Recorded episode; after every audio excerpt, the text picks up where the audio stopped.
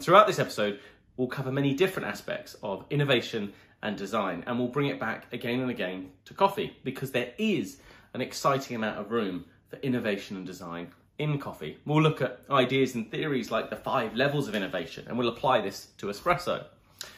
But we'll also look at ideas and phenomena such as a great idea that was simply ahead of its time. How do you tell the difference? This is a relatively long conversation. It could have been a lot longer, and I really enjoyed it, and I hope you do too. Along the bottom of this video, I'm breaking it up into different segments, so you can skip to the parts of the conversation that you find the most interesting. Welcome, Luke. Thank you, Maxwell. Yeah, thanks for joining me. We're actually both not far from each other at all, because we both live in Bath. Yeah, we've both got the same gloomy weather today. Lots of clouds and drizzle and rain. I don't know how long we've known each other now. It's not that long. No, maybe a year and a half, something like that. Yeah. I think that happened. I mean, you did reach out about a coffee project you were working on, but what I distinctly remember was your very generous, unsolicited 20-page design review water. Yeah, I did send you an opinion piece, didn't I? It was yeah, it was great. But yeah, it was really valuable for me because, you know, your background is in innovation design, but particularly consumer products. Yeah, consumer products, that's right. So you worked in the automobile industry for Jaguar Land Rover, and now you work on all sorts of different projects, but nearly always thinking about what the customer, you know, what's great for someone, right? Yeah, exactly. And obviously, I think you've got an interest in coffee, right? So there's a natural crossover. When did you get interested in coffee? Oh, it was when I was working at Jaguar Land Rover. So it's probably 5 or 6 years ago now. And it was the classic, you know, lots of engineers working in an office, kitchenette sort of style. You start to hear the Porlex hand grinders, and then the AeroPresses start stacking up. And yeah, I think it was about then I started experimenting with sort of V60s, and it's been a never-ending journey since. And I'm still just an enthusiastic amateur. I would imagine with your background, you're looking at everything. You know, like I've known people who make films. Whenever they watch a film, they're thinking, how was this film made? And actually, it kind of sucks because they can't enjoy the movie because they're like, yeah, I don't know, how did they build that bit? And how did they do that bit? And I think for you, like the conversations we've had, you're looking at what's happening in coffee, you know, from a, not really just from a product point of view, because why do you create a product? Well, you create one because it's going to make a cup of coffee. So you're looking at what people want from coffee and then going, oh, that's interesting. People use these products. There's lots of holes, right? People using products going, well, this is what we've got. And then this your brain starts to go, well, exactly, how could you do this differently? Yeah, an engineer starts to tinker all over the place with those kind of products. But fortunately for you, at least, or unfortunately for you, maybe, you designed a coffee product that I really believed in, and you know, hits all those boxes. And you live locally enough to me that I was like, I've got to tell him how we can improve this and make this a fantastic product. Yeah, 100%. Believe it or not, I do value all critique. It's all valuable. You've got a growth mindset, Maxwell. That's what makes you different. Well, thank you very much. Well, let's stop flattering me. And I wanted to, one of the places I wanted to start was this. I want to start big. So, okay. People always say water for coffee starts big. It starts with the beginning of the universe. But but with this, I think for me, it all starts with ideas, right? We all have ideas. Yeah. And you know, I guess one of my questions is, well, what makes a good idea and a bad idea? And then once you kind of define that, what's the journey to turning that idea into reality? And in this case, I think let's focus on making a product, you know. So yeah, sure. Someone out there's got an idea, they've seen a problem they'd like to solve, or just something that could be a bit nicer, etc. And then they go through that journey. You broke this sort of process up into 3 main areas. Yeah, that's right. Yeah. So when you work in the new product innovation department of a technology company, we'll just stop there for viewers. I just think it's worth to define the difference. So new product innovation and new product development, which are often reduced to the acronyms MPI and MPD, right? That's all right. Yeah. So new product innovation is creating the new ideas. So the invention from inception to will it work? So can we make this work? So it's like the light bulb moment through to proof of concept. Yeah. And should we sell it? Should we make this? And then MPD?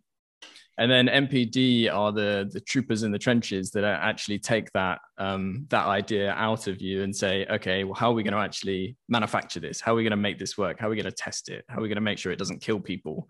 How do we make sure it doesn't break in half the second time you use it? And they do a lot of the heavy lifting of, so we might thrash out something that's out of cardboard or, you know, a working prototype, and they're the ones that have to make it work 10,000 times. Yeah. Yeah. Amazing. I resonate with NPR. Yeah. The thing is, when you get forced to be interested in MPD. Yeah. Because when something's real and you go through that process, you know, the next time you do something, you're like, okay, we're going to think about the MPD a lot more before we build this thing. But I think MPI is where people start when they want to create something and they think of their idea, and then they get dragged into MPD when they realize they've got to make it. And you work predominantly in MPI. Yeah. And when you tell people you work in an MPI department, you realize everybody has got an idea because everybody wants to tell you about it and tell you how good their idea is. So, you know, everybody has got an idea, and hopefully we can tease out some techniques to sort of identify if you have a good idea or not. Right. And how does that go? It's not simple. Yes. That's a bad idea or that's a good idea. For me personally, there's some ideas that clearly you're like, oh yeah, that's clever. And then there's ideas where I'm like, oh yeah. And then it reveals itself to being actually really quite clever over time. So there's sort of left field ideas, obvious ideas. So I guess you need a robust process to understand the value of an idea rather than just your opinion of it, right? Yeah, exactly. Because you come burdened with so many different ideas as to whether that's good or not, whether that tunes with your idea or not. You frame it as the comedian. Yeah. So there's three sections that I like to break an idea down into. One is the problem. So have you got a good problem to solve? Step one. Then the section two is technology. So do you have a great technology going into this idea? I think we'll stick a pin in that and come back to that one a bit later on. And then design. So do you have an idea that can be resonated in something that people are going to love? So typically when people buy a product, they come across the problem, and we'll get into why comedians are really good at finding problems. But they will typically buy a product because they love it. So they've fallen in love with it. And that's the design aspect of it. It's alluring. It's brought them in. They're like, oh my God, I need to have this in my life. But that's not the reason why they tell you why they bought it, because that would be quite ridiculous. If you ask, oh, why'd you buy that? Oh, I just fell in love with it. It's not language that people tend to use day to day. So there has to be a reason, a justifiable reason. Yeah. Yeah. There's got to be some specification where they say, well, I bought this because it grinds 20% more accurately. And that's where your technology part of the story comes in. You know, you're proven better, and you're proven better on different levels. So to sort of help these three different areas, we developed three different characters to allow you to get into the right mindset, to put the right hat on. So to find the problem, you put on the observational comedian hat. And we talk about that afterwards. And crack a gag. I feel like we should start with the comedian, because I feel like that's the identification of the problem. Yeah. I think the word problem's interesting, isn't it? Because, you know, I don't know, I think of a problem, you think of something difficult and big, and a big problem to solve. But there's little problems everywhere that could be solved. Some don't need to be solved. And that's where this comedian idea, I remember when you framed it to me, I found that really interesting, because what I took from it was comedians are doing this all the time. They're pointing out something that everybody in the room has experienced. Everybody in the room resonates with, but they didn't realize they did until the comedian points it out. And exactly that. Yeah. That's really where a lot of good product ideas come from, right? Because you've proven, you know, already you've got an audience that resonates with it. Like a good joke resonates with everyone in the room. Precisely that. It's you're looking for that thing that is experienced but not noticed. So it's just on that threshold. And comedians spend their lives looking, the observational comedians will watch people and sort of see, what are they doing that's quite stupid that they don't realize that they're doing? That as soon as you go, isn't it stupid that you do that? They're like, oh my gosh. And what you're looking for when you're designing products in that respect, you're looking you're looking to be able to pose the problem and say, isn't it stupid that you do this? And they sort of light up and they sort of roll their eyes and think, oh God, that is stupid. And they want to snatch the product off you as quickly as possible. That's particularly interesting to me because I used to go up to Bath School of Management and work with some of the marketing professors. And they used to have this, with the MBA course on day one, this professor would say to everyone in the room, can you please think of a brand that's rubbish that you hate? That's where we're going to start. And everyone would think of one, and you go around the room and everyone would say their brand. I don't know, Cafe Nero, Ugg boots, Heineken, whatever. And so he goes, this is lesson one, right? Those brands are all brilliant because you'd heard of them. Yeah. You just don't resonate with them as an individual. And actually, if you're going to be in marketing, you shouldn't get into it just to do the things you want to do. You need to really sort of get in the mind of the tribe of the people that that product relates to. And in a way, that's what you're describing with the comedian, because most people's ideas, when you said, oh, people find out you work in MPI, and it's the same as when you open a coffee shop and someone comes in and goes, you know what you should do? And what they're not thinking, oh, you know, what's right for this business? They're thinking, what do I want? Yeah. Let me learn you what you should do. Yeah, but in a way, they're just saying they're just in their own head and they're going, what would I like? But I think what the observational comedian point does is it basically encourages you to look at other people and think, you know, not just what do you do, but what do other people do, right? Yeah, exactly. And I think in the coffee world, there's two types of people you need to be paying attention to as an observational comedian. One is the beginner. And it's very easy for coffee professionals to forget about the beginner. If you're cupping coffee, you're way past beginner, and so you've forgotten what it's like to have the anxiety. So you've moved off of instant coffee, and you're full of pride. You're thinking, right, I'm gonna make proper coffee now, and so you're there, and you watch some YouTube videos, and all of a sudden you need a timer, you need a grinder, you need a way of making it. Someone tells you the temperature of the water needs to be just right. And then they're saying, well, the grind needs to be just like, we're going for a course, so like kosher salt. And you're like, okay, so I handle kosher salt every day. So this is going to be easy. And you're pouring, you've forgotten to hit the timer. And there's all these ridiculous anxieties built up as a beginner that lots of experienced people forget about. And then who else do you have to understand? And then there's the what I call the frustrated enthusiast. So this is a person, I'll put myself in this camp. So, you know, I'm sat there, I've got a Niche Zero grinder, I've got a Stag EKG kettle, I've got the Hario, I've got the Acacia timer, and I'm there trying to make an AeroPress, and I'm like, it's not consistent. I cannot make the same coffee twice. I can't make it delicious. And at that point, when I'm frustrated, you come along, and this is what happened. You come along and say, you know, Luke, because I'm thinking, well, I come to your shop and I've got, you're making it with an AeroPress, and I've bought the same beans, and, you know, I'm grinding well, and yada, yada, yada. And you say, well, you know, the water that comes into the coffee shop is actually filtered through this really technical, sophisticated system that you don't see because it's below the counter. And I'm like, oh, the water, of course, the water. So then I buy one of your peak jugs, try the water, and I'm like, bang, you know, fruity flavors start coming through.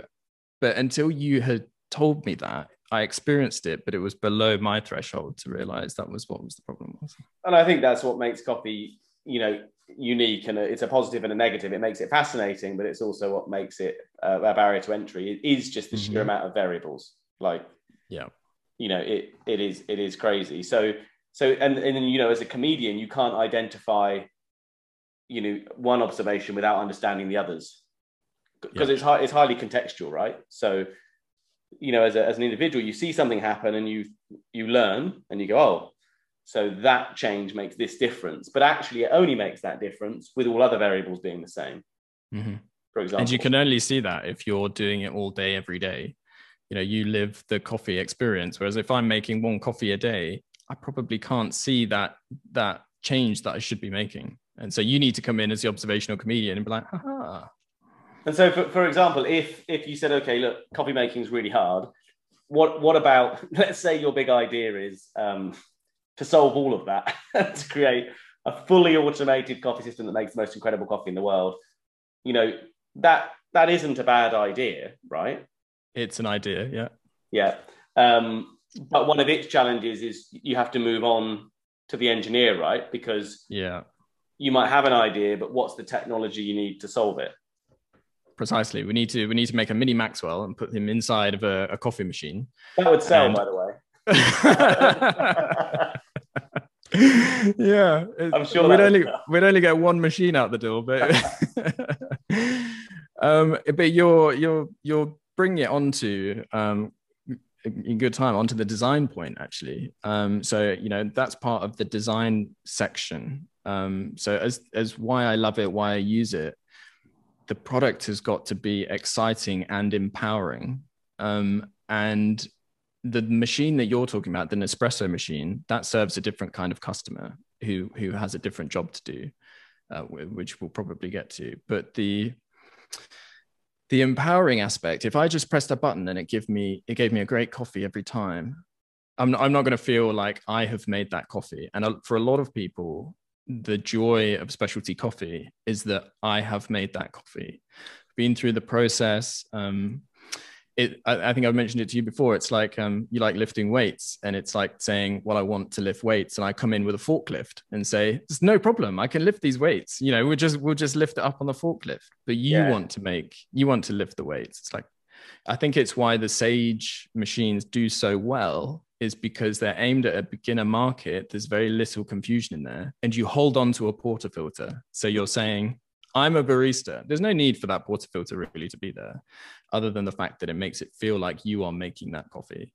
And it's like you're sat behind a coffee bar and, you know, you get that feeling. That's what you're looking for. You're empowered to make the coffee.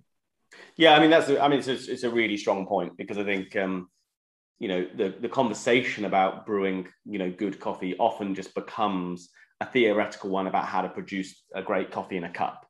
Mm-hmm. And it forgets that, I mean, I often say that I think, actually a lot of the specialty movement is a very analog movement, a bit like the rise in vinyl or something else. And it's something you can engage with, something physical, and it's a nice thing to do. And obviously it can be this is the thing, this double-edged sword, isn't it? It can be a nice thing to do or an excruciatingly painful thing to do.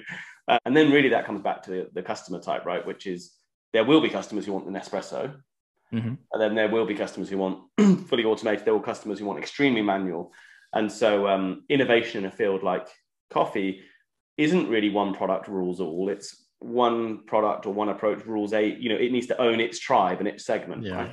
Absolutely. And there's a great there's a great innovation theory by a guy called Clayton Christensen, who wrote The Innovation Dilemma. Yeah, if you've heard of that guy, he's a hero among innovators, and he has this jobs to be done theory. So, you know, the reason why coffee innovation is so interesting is because there are so many different jobs to be done. So you have someone who's making coffee as a form of self-expression. They want to get these fruity flavor notes. You have the person who wants caffeine, and they're probably willing to just go for instant coffee because they just want the caffeine hit. You have the person who wants some entertainment on a commute, so they want a hot beverage to be commuting with. You have the person who's using coffee as a social lubricant. So if somebody comes around to my house and says, you know, would you like a coffee? I'm probably going to make a Chemex, because the two of us can sit there. It's a beautiful thing. You know, objectively, it looks nice. Probably can't make the best coffee with it, but, you know, it's a nice thing to do. And we have it as a shared experience. And that solves that problem really well. If I'm going out the door to go to work, I'm not making a Chemex. You know, I'm probably going to make an AeroPress, or, you know, hit the pod machine. So the fact that there are so many different jobs that coffee does means that there's lots of different areas for innovation, and you sort of have to pick which job you're solving. It's a bit of an odd sentence to say which job you're solving. Clayton says that you're basically hiring the object to do a job. And so once you've picked what job you're going to be solving, that allows you to innovate and design the product so much better, because someone's going to enjoy it for that reason. And I guess I'm interested in also, like, how do you, you know, someone like yourself looking at coffee goes, oh, wow, you know, from a designer's point of view, this is fascinating. And this, I have found the same thing when I collaborated with scientists around research, but then you hit quite a lot of barriers. And I think the product one in particular, I feel like you know, at the end of the day, for a product to be real, there has to be enough confidence, support, belief, passion, and all that it will work commercially. Yeah. And I wanted to come on to the five types of innovation. Ah, yes. Which you introduced me to, which I found really interesting, because you also made a wry comment in the email that you sent me about this, that most copy innovation sits at number five. Yeah, or number one. Yeah, number one. But do you want to go, do you have them to hand? Do you want to? Yeah, I do. Yeah. And I'll take a stab at the guy's name because he deserves a huge shout out. Genrich Altshuller. Russian. Yeah, I'm glad you had a go. I had a look at it earlier and wondered if I might try it. He is a legendary Russian innovator who designed a system with a few others called TRIZ. And it's a way of identifying the level of innovation that your product is at. Let's start at the most innovative, and then we'll find that we get more towards coffee as we go down. So level five is discovering a new principle, so a scientific principle. So if you innovate at level five, you're essentially going to win a Nobel Prize in science. Yeah. So an example of that is something like X-ray emissions. So you've just found out X-ray emissions are a thing, and that's Nobel Prize worthy, fantastic. No one knew about this before. So you're at five. It's like it's a foundational principle of something. It's a foundational principle. Yeah, thermodynamics, photovoltaics, all of these things that are way above most people, including my head. And the number, it's sort of correlated to the number of trials required to get to the answer. So that's sort of an infinite amount of trials to get that right. Right. So number four is like a radical new function. So it's a never before seen function using that scientific principle. So level four would be an X-ray used to see inside of your body. So that's interesting because, for example, you could have a scientific principle that's been around for a long time, but nobody's figured out how to use it. Correct. Yeah, absolutely. Yeah. And if you want to make a level four innovation, you should be looking at all the level five stuff going on.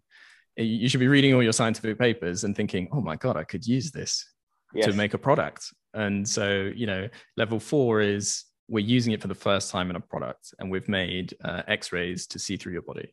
Right. Okay. Level three is when the product already exists, but now you're extending it to a new market. So it's come from an industry that is not related to what you're doing. So for instance, at Jaguar Land Rover, when we were casting aluminium wheels, at the end of the production line, the wheels are X-rayed to find if they've got porosity in there or not.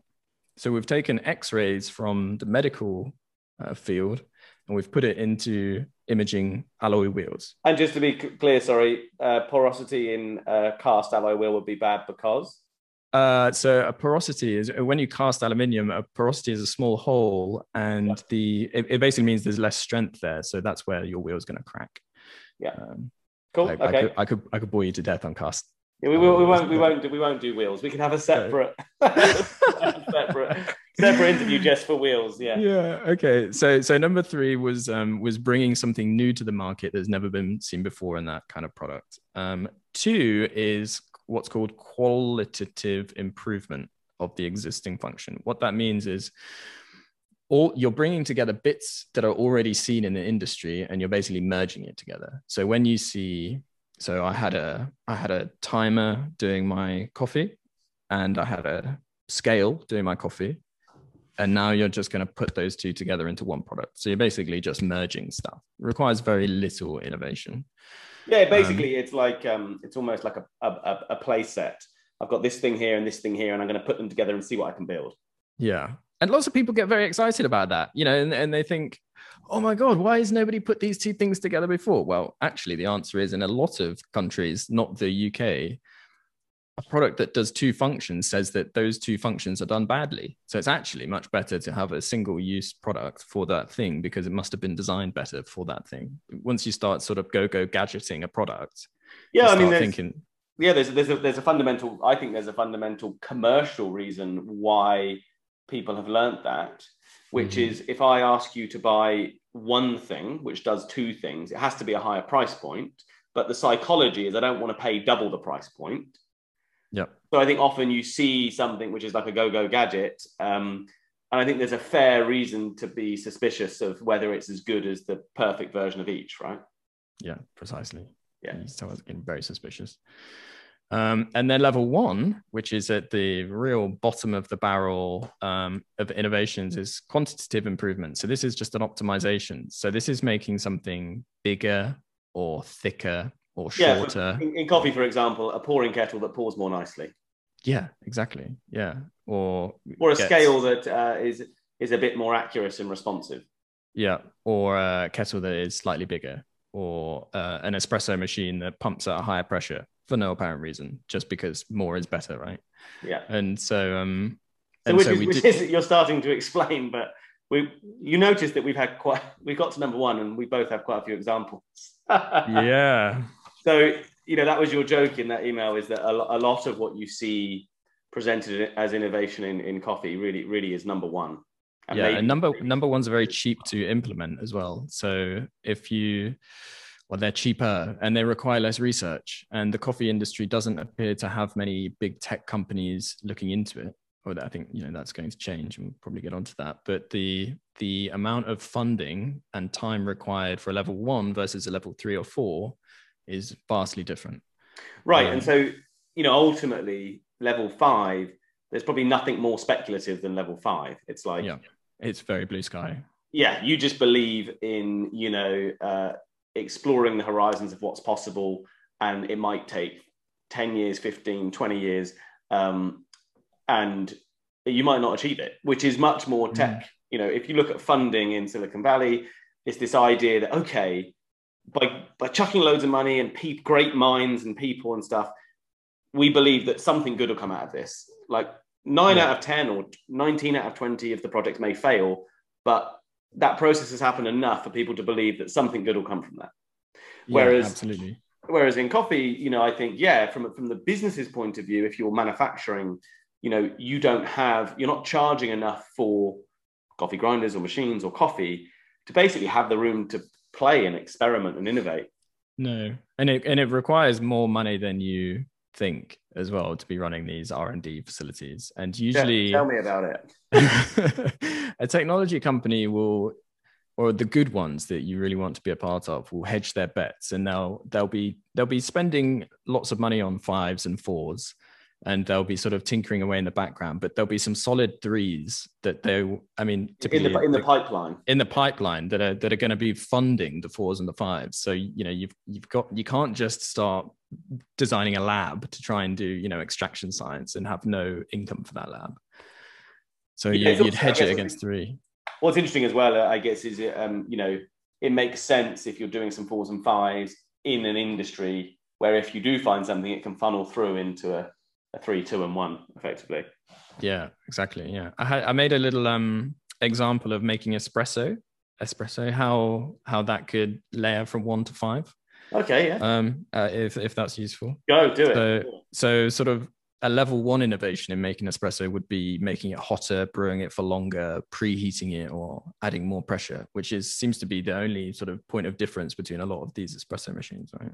Yes. Number 2 would be merging. So you're now putting in scales or a PID sensor or a timer, or you're not just relying on one function. You're now adding more functions. So you've merged a few different things into one espresso machine.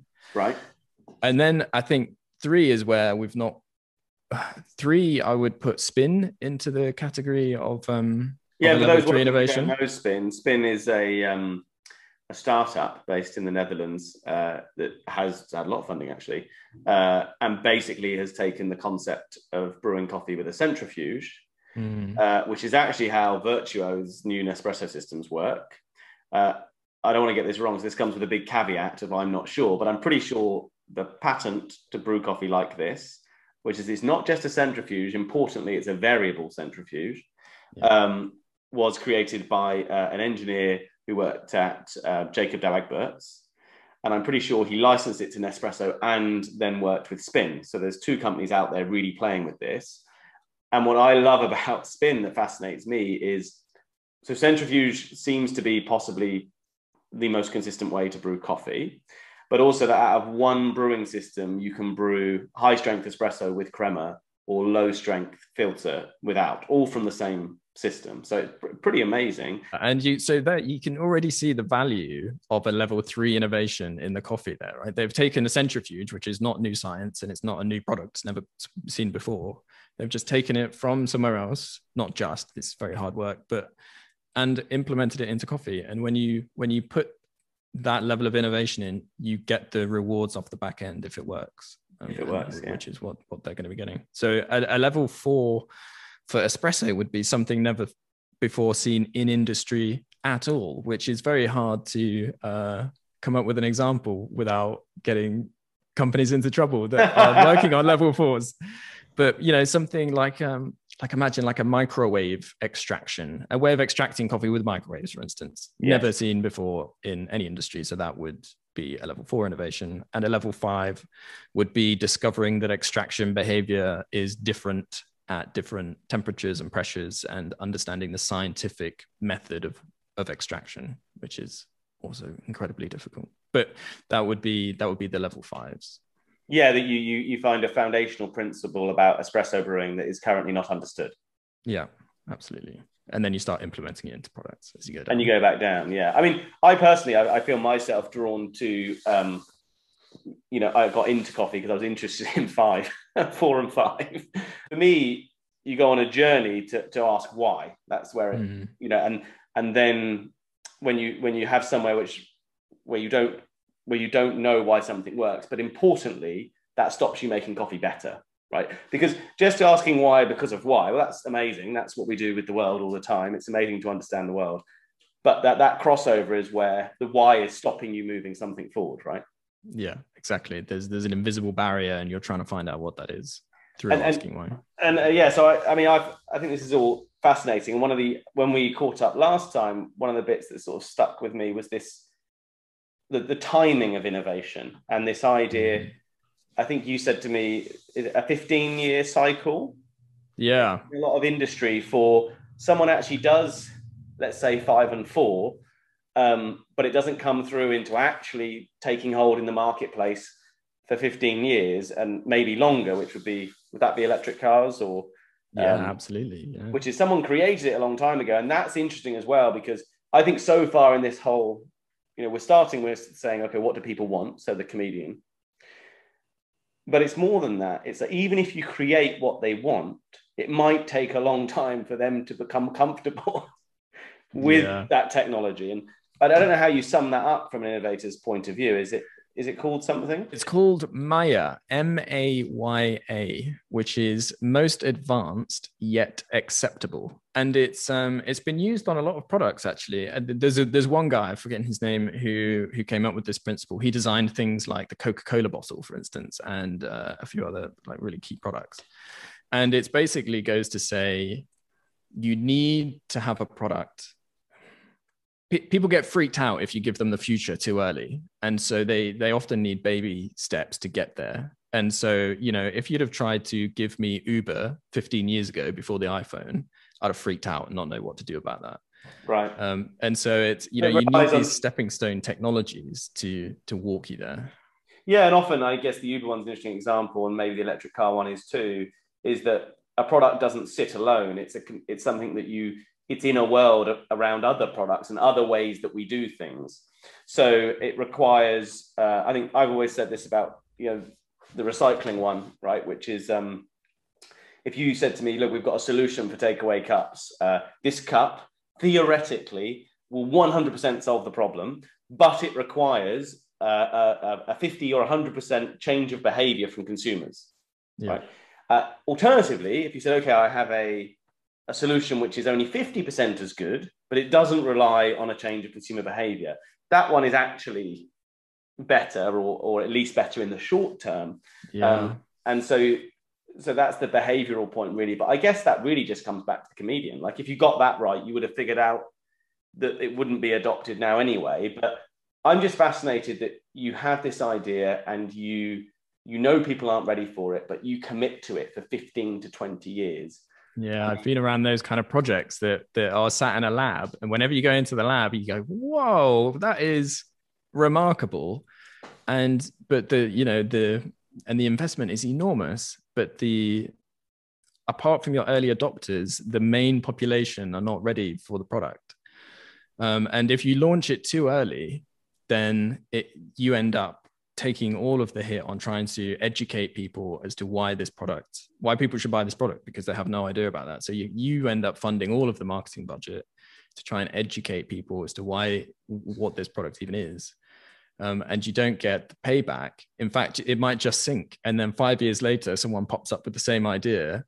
There's a little education piece needed now, and makes it more of a success. But for your level threes and twos, and perhaps level fours, you just need to be looking at what's already been available for 5 years, you know, and think, well, that's going to come of age in the next 5 years. But that's really interesting, right? Because I would say a lot of people's intuition would be the opposite. They go, oh, it's been around, therefore it mustn't work.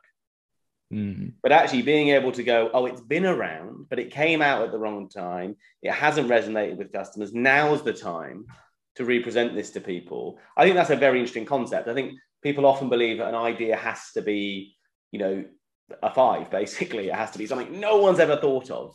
And I think that's really interesting, is that innovation doesn't have to be that. No, it doesn't have it. And it's very rarely as clean cut as you think it's going to be as well. You never really get the light bulb moment.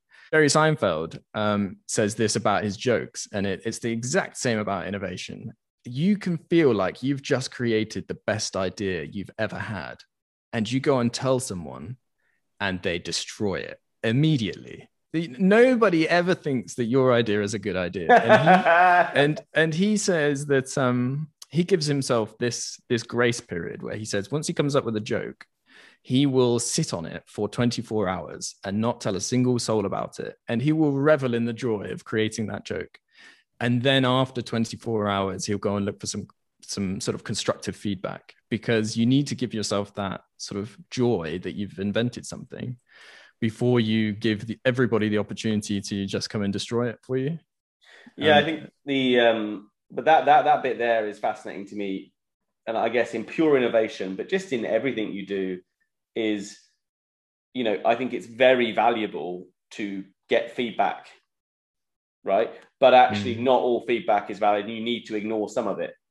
That is often where it gets interesting. And I think with innovation and, you know, like proving that an idea has value, like focus groups, they all have these challenges. I used to go to the gym with this guy who did the psychology of product development in terms of that a lot of product development historically is done off focus groups, which are a complete mess, because people don't tell you what they actually think. They tell you what they think they should say now they've been asked the question. And this is why the internet's obviously revolutionized a lot of behavioral commercial science. Is, you know, how many times you visit that website? Oh, I don't know, 3. And then, well, the internet says you did 20 visits. You've actually spent 6 hours on your phone today. Yeah, right? Exactly. Or the famous one, I think, is the smoking one. You know, he was saying that his wife would say she doesn't smoke because she doesn't want to smoke. But then 2 days later, she has a fag, but she wouldn't say that is her smoking. So there's all this you have to unpick when you ask someone to give some feedback. Yeah, you sort of just need to give it to them and see if you get the comedian laugh. Like, that's the greatest thing about comedians. They know if their joke's funny because people laugh at it. So they get that instant feedback. And there's the famous Steve Jobs quote. He says that people don't know what they want until you give it to them. I'm really interested in cultures and environments that help with innovation and creativity. How do you foster, you know, the right balance between sort of like a rampant idea creation, but also, you know, doubling down on the good ideas, developing them in the right way, building these teams. Because I was listening to a podcast recently about the, it was basically how to stop making bad decisions. But it was really, for me, it was about the bias that comes with your own project. So in an organization, everyone gets given responsibilities and they end up with projects, and those projects become their babies, and then they stop being as critical about that project as they would be about others because it's their baby and it reflects their success. And this particular podcast, you know, had a strong statement that this woman had put this project together for hydrogen energy, and the idea was she had 18 months, and she got to the 18-month point. She'd gone around the world, developed the supply chains, the partners, and actually she went back to her bosses and said, it doesn't stack up, I think you should shut it down. And they gave her a bonus for shutting it down. So they were rewarding failure because... Yeah, fantastic. Because it was the right type of failure, right? Yeah. I guess, you know, right, all the way full circle to the beginning of this chat, and you said, you know, everyone's got an idea. So, you know, I think that's often... This might not even be a brand new product idea. This might be in your business, you know, how should we sell our coffee, or what should the marketing look like, or should we do an event, or should we give away tables there or not? It could be anything. Like, yeah, you know, how do you build those teams and environments that, you know, become like a positive channel of exploring those things rather than just everyone's got a different idea? Yeah, well, I think a lot of that is embedded into the people that you choose to surround yourself with, and then the frameworks that you're using. Most people don't have a framework for anything. Most people don't choose to make a decision based on something that they've pre-agreed that we're going to make this decision based on. So some of the most creative and innovative places I've worked have often started with the group of people deciding what success looks like to them. And then you ask for criticism on your idea. Am I meeting success? I'm very doubtful of myself and my own ideas, and to be able to have the vulnerability in a group of people to say, I'm not sure this is any good. Do you think this is any good? But then once you're at the idea stage, the only real way to find out if you've got a good idea is the Mark Randolph quote, is to collide it with reality. Like, you know, an idea is only an idea whilst it's in your head. You need to get it out. So some of the most creative people I've been around are incredibly skilled at getting it out of their head very quickly. And that's, I guess, is interesting, because that brings you into this area of what, you know, I often tussle with this idea of minimum viable product. Yeah. Because I like to make something, I like to figure out, okay, well, how do you just make it into something real? Like, that's better than it not being alive, right? But the flip side of that is, oh, I don't want to make it real unless it's perfect. Yes. Right, which is, and I think I see this in, you know, whether you're going to open a coffee shop and you spend years reading every book and talking to every, rather, you know, there's things you're only going to learn when you open that coffee shop. Mm-hmm. And I think it's the same with a product. So there's only things you're going to learn when you, and this isn't just about the customer, this is mass manufacturing. You're going to come across, you're going to have to keep solving problems. You know, if you're the most meticulous planner in the world and you spent 10 years planning this product launch, you will have problems when it launches. But that line between this is good enough to launch and keep working on versus this isn't ready, we can't launch this. That's interesting, right? Like deciding that.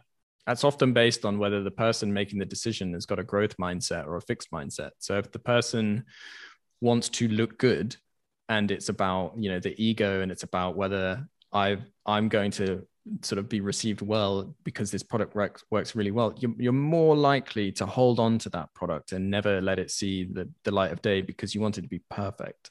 Whereas if you're saying, I want to get better at this and we can make this better, but we've done the minimum that we need to, as in we've definitely hit a comedic problem, people are resonating with it, we've designed something that is has a great silhouette, people love it, people are drawn into it, and it's got a technology.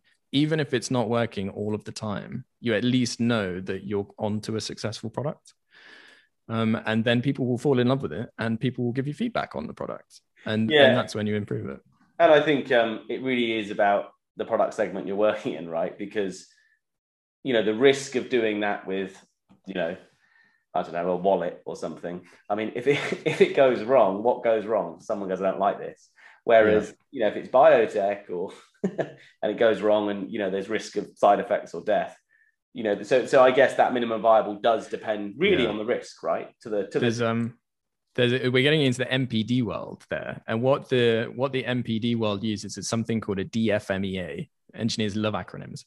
Yeah. And it's probably the most hated document by any engineer. And it shows how important it is that everybody still uses it. Everybody hates it, but everyone still uses it. And it basically is a document that makes you go through logically, what's the worst thing that could happen with this product?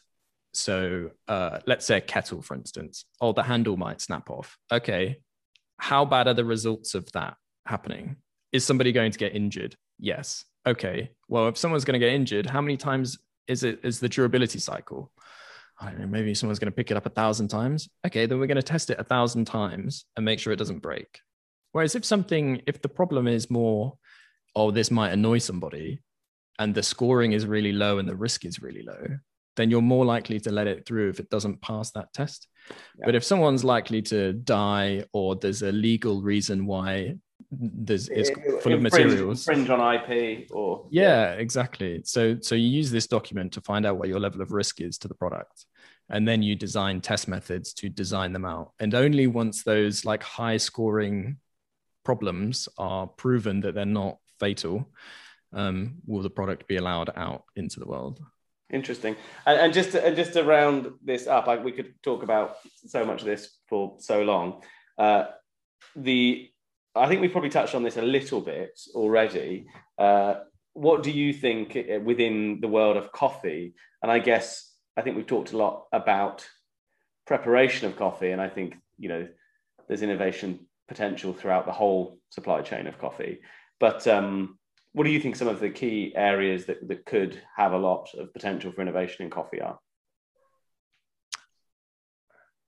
I think there's going to be more tech companies entering coffee in the next 5 to 10 years. I think at the moment, it feels like coffee has a few, medium-sized companies perhaps that are hitting level 2s and 1s.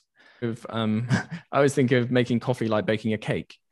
It's quite, you can never guarantee someone is going to make a good coffee. There's so many variables in there. You've got all the different variables. So as a product manufacturer, I can't guarantee you good coffee. I can only guarantee you better coffee.